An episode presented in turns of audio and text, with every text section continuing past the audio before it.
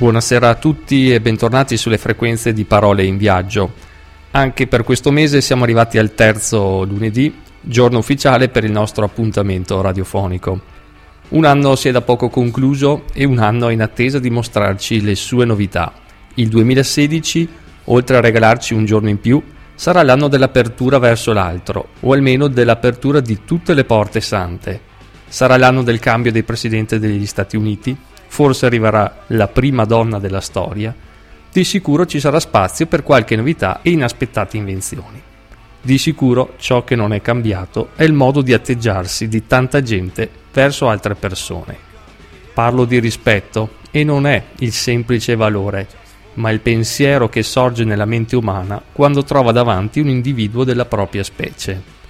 Mi raccomando, porta rispetto alla maestra, dice sempre la mamma al figlio prima di mandarlo a scuola. Le regole vanno rispettate, urla l'allenatore ai calciatori. Devi portare rispetto al tuo superiore, afferma con tono acceso il capo reparto all'operaio.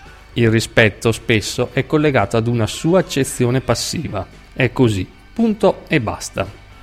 Il rispetto verso l'altro invece è un processo, è un'azione in continua evoluzione. È tutto fuorché una regola matematica da applicare nella realtà di tutti i giorni.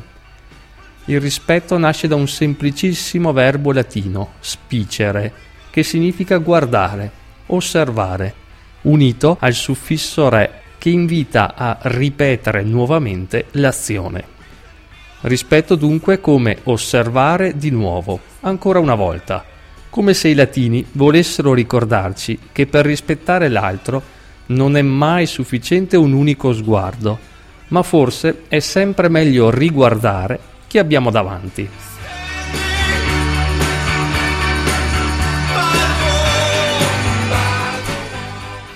E se vogliamo essere ancora più precisi, non è un semplice osservare passivo. Il verbo spicere racchiude la radice spi, cioè la punta, che serve per pungere, per penetrare l'altro, per non rimanere semplicemente su un livello superficiale, quanto piuttosto entrare dentro per conoscere al meglio la persona. E se ci pensiamo, il rispetto è proprio questo, la semplice azione di osservazione attenta dell'altro per capire quali elementi possano creargli disagio. Rispetto come osservazione appuntita che penetra la barriera della superficie.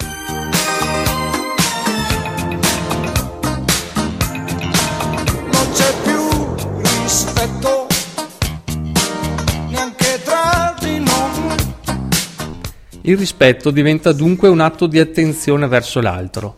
E perché oggi c'è una sempre più diffusa tendenza al non rispetto verso l'altro? Un disinteressamento dello stato del prossimo? È una prassi ormai riversata in ogni angolo di quotidianità. Dal non fermarsi sulle strisce pedonali, dal superare con disinvoltura le persone in fila in cassa, dal negare il saluto al vicino, dal fumare in qualsiasi luogo, dal tono aggressivo verso camerieri e baristi, dallo sfruttare il collega che non sa mai dire di no, dall'abbagliare con i fari la macchina in terza corsia in autostrada che non ti fa passare, dal non saper più attendere il giusto tempo per qualsiasi tipo di richiesta. Il rispetto sta svanendo, o forse più semplicemente, come afferma Bauman per la società liquida, vale anche per i valori umani, anche il rispetto sta cambiando forma, si sta velocemente adattando allo stile di vita di tanti uomini. Se fino a poco tempo fa il rispetto era legato al concetto di altro, cioè non esiste rispetto se non c'è un'altra persona verso cui portarlo, oggi la società moderna ha dirottato il destinatario del rispetto dell'altro verso se stessi. Siamo divenuti noi l'oggetto del nostro stesso rispetto trascurando in toto l'altro.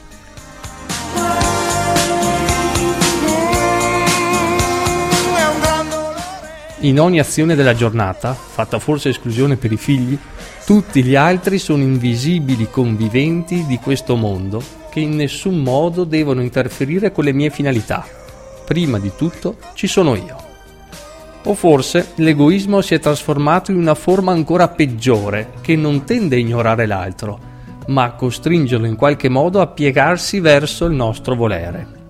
Già Oscar Wilde l'aveva preannunciato, affermando che l'egoismo non consiste nel vivere secondo i propri desideri, ma nel pretendere che gli altri vivano a quel modo che noi vogliamo. Sarà certo questo piccolo pronome centro di ogni discorso.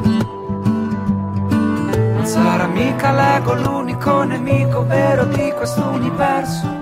La società moderna sta piegando verso una sacralizzazione del sé, ma di quale rispetto stiamo parlando? Cosa guardiamo di nuovo con attenzione appuntita? Semplicemente la nostra immagine, senza accorgersi però che è solo una povera ombra di ciò che invece la realtà potrebbe essere. Io che mi sveglio la mattina presto, io, che lavoro sempre tutto il giorno senza una rivalutazione dell'altro non può esserci rispetto e senza rispetto siamo destinati a diventare un'ombra, una leggera, oscura, impalpabile ombra. Io che mia madre non mi ha mai capito, io che mio padre non l'ho mai stimato, ma io, io, io, io, io, io, io, io, io, io, io, io, non sarà mica l'ego l'unico nemico e desidero concludere con le parole dell'autore del primo brano ascoltato, che in pochi versi racchiudono un semplice suggerimento per riscoprire il senso del rispetto. E tu, tu puoi essere mediocre.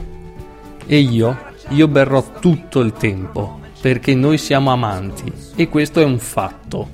Sì, noi amiamo, è proprio così. Da parole in viaggio è tutto. Il prossimo appuntamento è per lunedì 15 febbraio.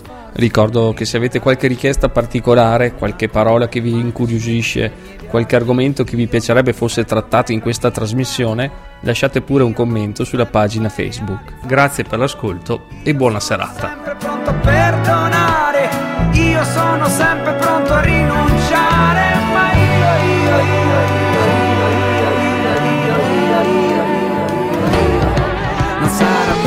l'ego l'unico nemico vero di questo universo.